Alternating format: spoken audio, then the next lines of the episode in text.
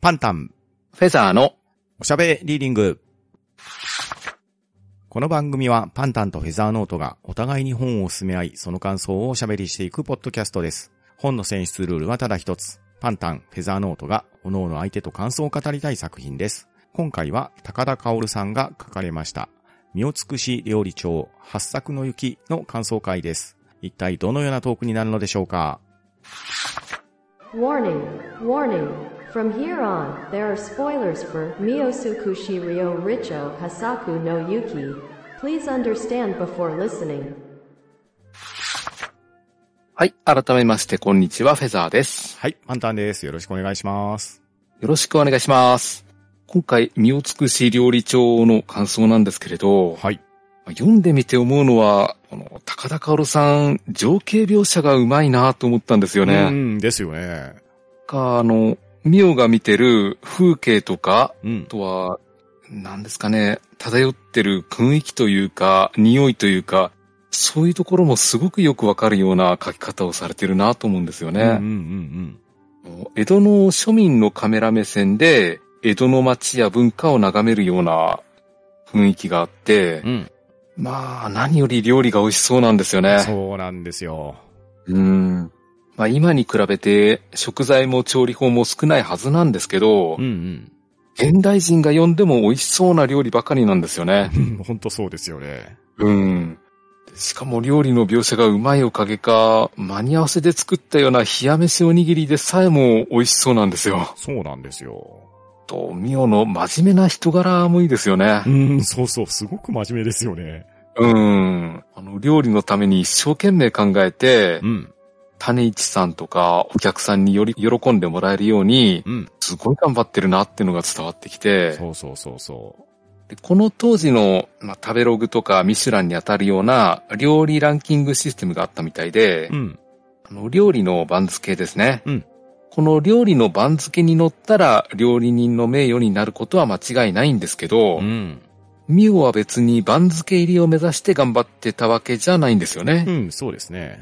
まあ努力した結果番付がついてきたような感じでしたね。うんうんただそこまでになるまでに結構苦労してるんですよねうん。い。やー、本当にね、紹介会でも言いましたけどね、波乱万丈すぎるんですよ。そうなんですよね。波乱の人生で本当よく生きてこれたなって感じうで、ん、ですよね。割とギリギリのところはありましたよね。いや、かなり際どいことを繰り返してますよ。ですよね。子供の頃、両親と生き別れになってしまって、いん。きなり天涯孤独になってしまうんですよね。そうそうそ下手するとこの時、ミオも命を落としていたんですけう。ど、ん。どうにかこうにか生きながらえるんですようね。ん、そうなんです。まあ家福はあざなえるな、のごとしと言いますか、うん。まあ代わりにいい出会いもありまして、うんうんうん。ヨシさんとの出会いがミオの人生を決定的に変えてくれましたね。そう、ヨシさんもいい人ですよね。いい人ですよね、本当に。まあ、大変なこともあったんですけど、いい方具に変えてくれたと。うん。で、そして、ヨシさんが第二の育ての親のような存在だと思うんですようね。ん、そうですね。でヨシさんは大阪の有名な料理屋のおかみさんだったんで、うん。ミオはこの天満一丁庵でしたっけはい。ここで料理の基礎を学んできたんですよね。うん、そうですね。だからまあ、ここで料理人になる人生を決めてきたようなところもあるんですけどね。うん。だから、ミオにとって漁師さんは命の恩人でもあって、人生を導いてくれた人でもあるんで、うん。返しきれない恩を感じてるんですようね。ん、ですよね。ただ、この漁師さんの優しいところってのが、うん。あの、見ず知らずの生き倒れのような子供を助けて引き取ってくれるっていうのがうん、うんなかなかできることじゃないですようん。ね。ああ、なかなかできることじゃないですし、引き取る時のエピソードもなかなか震えますよね。うん、ほんといい話なんですよねう。ん。で、そうして助けてくれたヨシさんが4年経った今、江戸でミオのお世話に頼ってるというのが運命の皮肉なんですよね。そうなんですよ。本当にね、さらなる苦難が襲いかかってるんですね。ううん。4年でここまで立場変わりますかって思うぐらいの変わり方なんですけれど、そうですね。まあヨシさんは体を悪くしてしまってう、ん。仕事どころか生活もままならないんですけど、うん。ミオさんは本当に気にかけてくれて、うんうん。本当にミオの優しさも感じるんですよね。うん、そうですよね。恩に報いるだけではない何かがありますよね。うん。ただ、ミオの方もそんな楽な状況でもないんですよね。うん、そうなんですよ。そもそもなんで大阪から江戸に来たかっていうところもなかなか大変なことがありましたからね。うん、そうなんですよね。で、蕎麦屋の見習いのような立場で、しかも当時の世間の空気としては、女は板場に立つなという感じだったんですようね。ん、みたいですね。うん、そんなセリフがありましたけど、うん。えミオにとって料理がしづらいハードルがもう一つあって、うん。ミオの作る料理って関西の味付けなんですよね。うんそうなんですよ。ですから関東の下には受け入れてもらえないんですよねう。ん、なかなか難しいみたいですね。うん。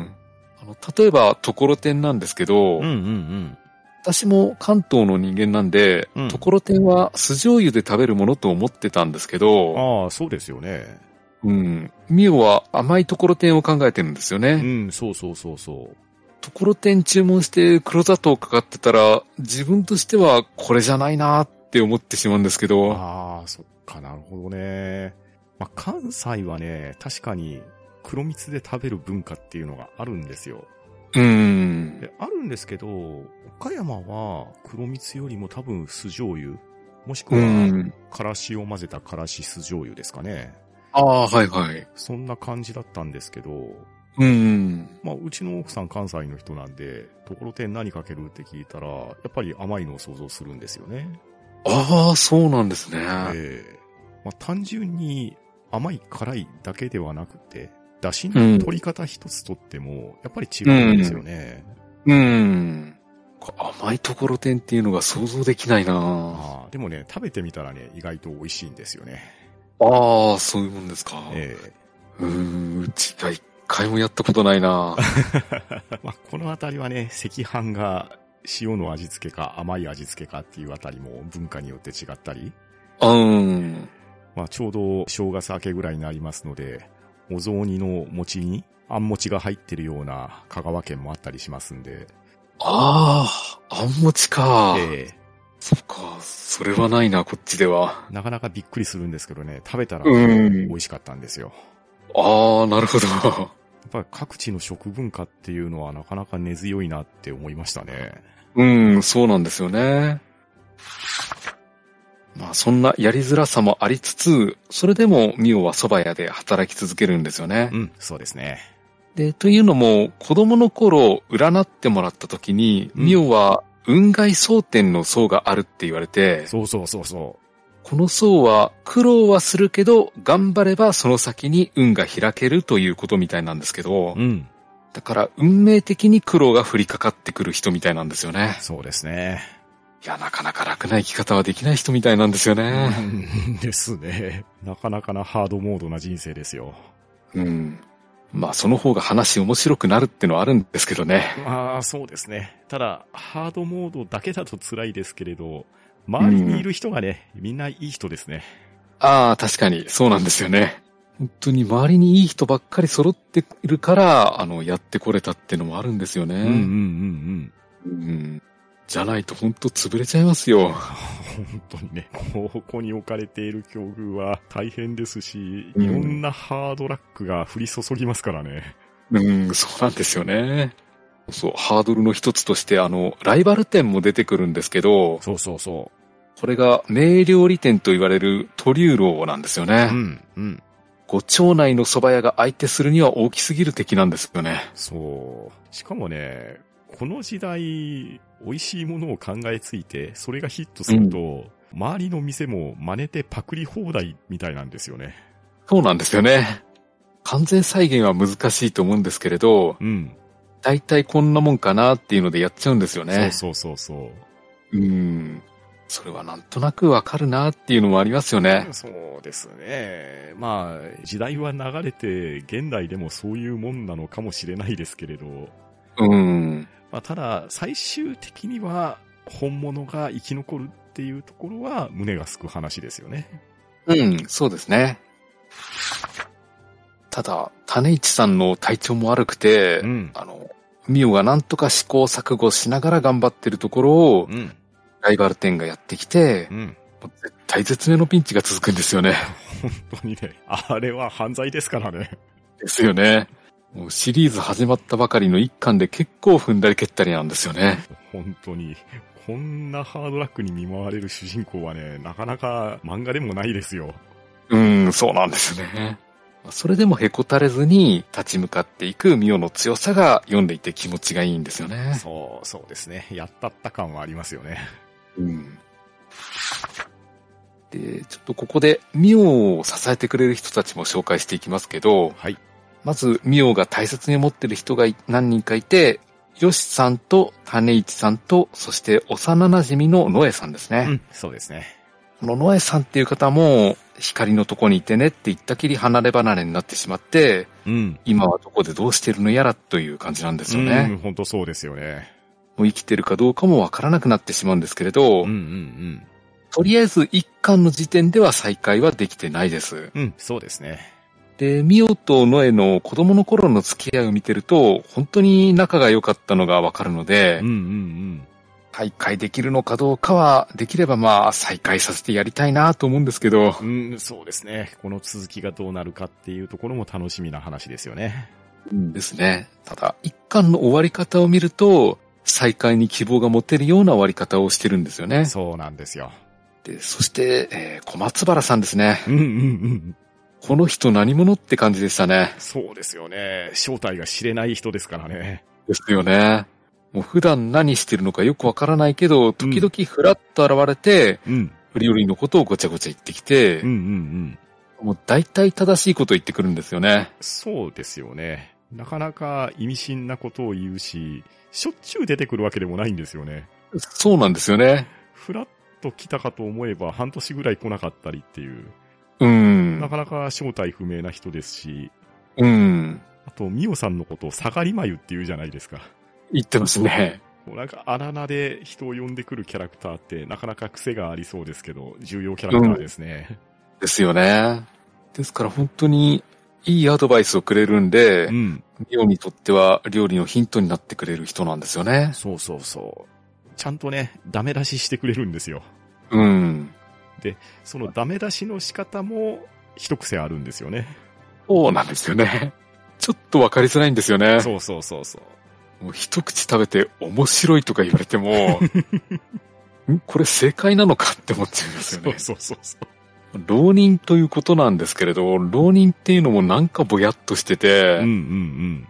家で傘でも立ってるのかなぐらいのことしか思いつかないんですよね。 そうですね。本当に正体不明ですね、この時点では。うん。ただ、なぜか鶴屋とミオのことを気にかけてくれて、んとミオの眉毛のことをずっと気にかけてくれるんですよね。そう、そうなんですよ。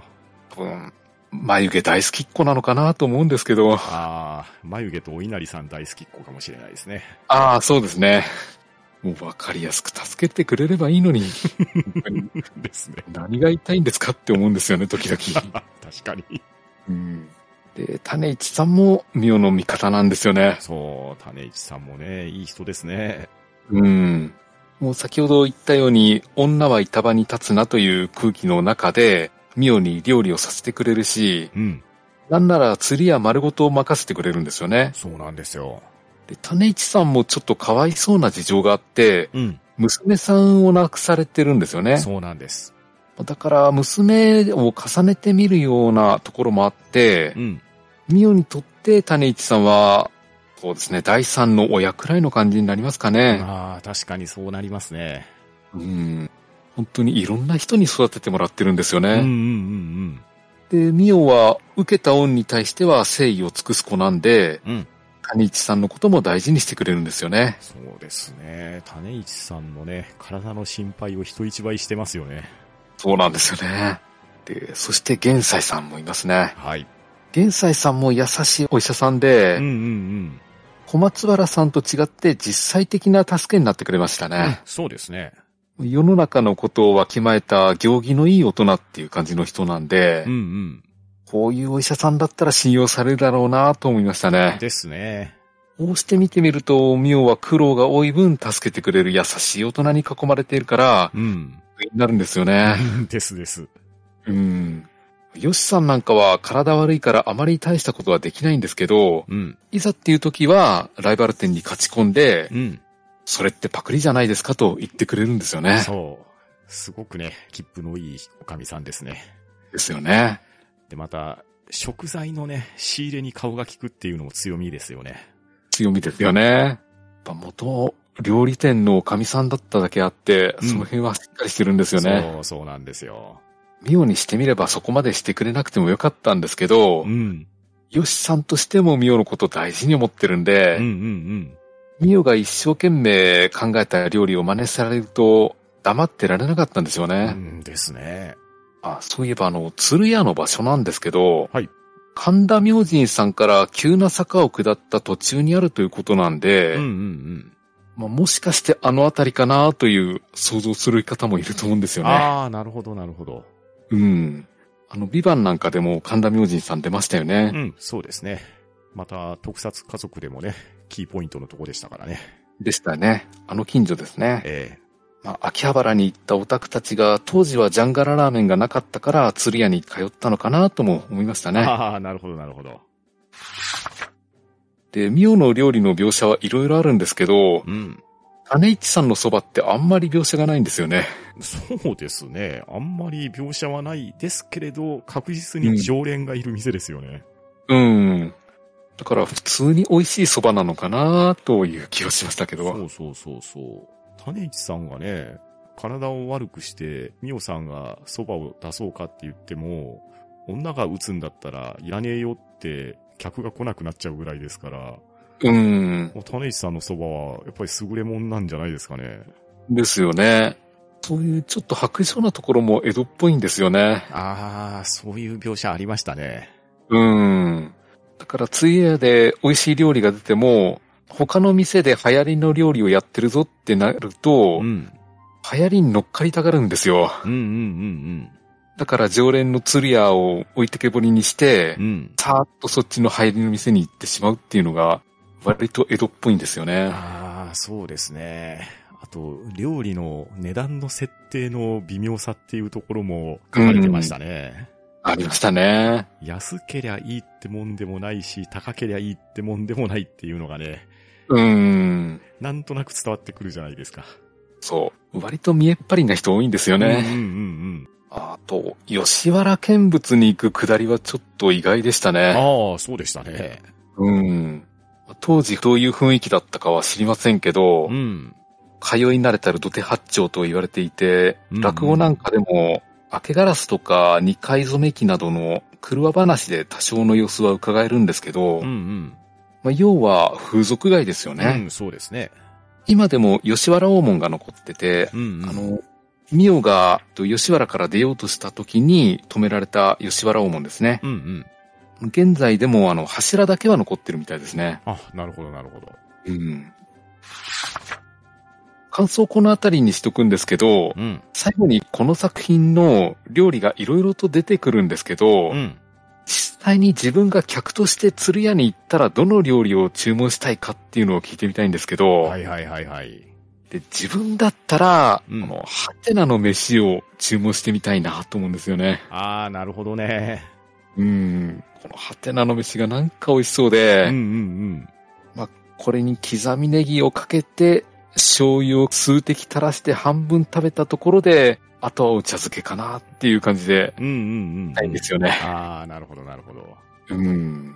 パンタンさんどうでしょうか僕はトロトロ茶碗蒸し一択ですね。 これも美味しそうですよね。絶対美味しいじゃないですか。絶対美味しいやつですよね。で、これは店頭で頼みたいのもあるし、うん。お土産用のも持って帰ってみたいなって思うんですよね。うん、そうですようね。ん、実際、江戸時代にこういうものができたのかっていうところが、ちょっと疑問にも思ったんですけれど、うん。きっとできるんだろうなっていうレシピで紹介されてるじゃないですか。うん。で、またね、宝さんの書かれる文章のうまさも相まって、本当に美味しそうに見えるんですよ。美味しそうなんですよね。えうん。そうですね。ちょんまげプリンより前の時代ですからえ、そうなんで。ですきたのかどうか。うん。で、また、冷めないような工夫っていうところもね、一つうん。技が効いてるんですよね。この時代にテイクアウトを考えるっていうのが新しいですよね。ねえ 本当にすごいなって思いますよ。うん。あと、あの、身を尽くし料理長の2巻の展開も軽く触れておきますと、はい。鶴屋はこの後、場所を九段の方に移しまして、うん真相回転するんですけれど、うんうんうん。人手不足に気づいて、新人を雇うことにしたんですよね。はい。で、そこでやってきたのがふきちゃんなんですけれどうん、うんどうも訳ありのようで、というお話です。うん。うんですね。で、そして2巻から、ミオの恋模様も描かれることになっていきますので、うん。まあ、もしよければ2巻以降も読んでいただければと思います。はい。ということで、今回は、身を尽くし料理長八作の雪の感想をお送りしました。はい。ありがとうございました。ありがとうございます。そうしますと次回は、お勝手の案の感想をお送りします。はい。番組へのご意見ご感想は、Twitter ハッシュタグ上読か、gmail おしゃべりーディングアットマーク gmail.com、もしくは、ポッドキャストエピソードの詳細より、Google フォームへの投稿をお待ちしております。そしてこの番組では、皆様からおすすめの本や作家さんを募集しております。この番組で取り上げてほしい本などありましたら、ぜひお寄せください。それでは今回はこの辺りで終了を挟もうと思います。お相手は、パンタンと、フェザーノートでした。さようなら。ありがとうございました。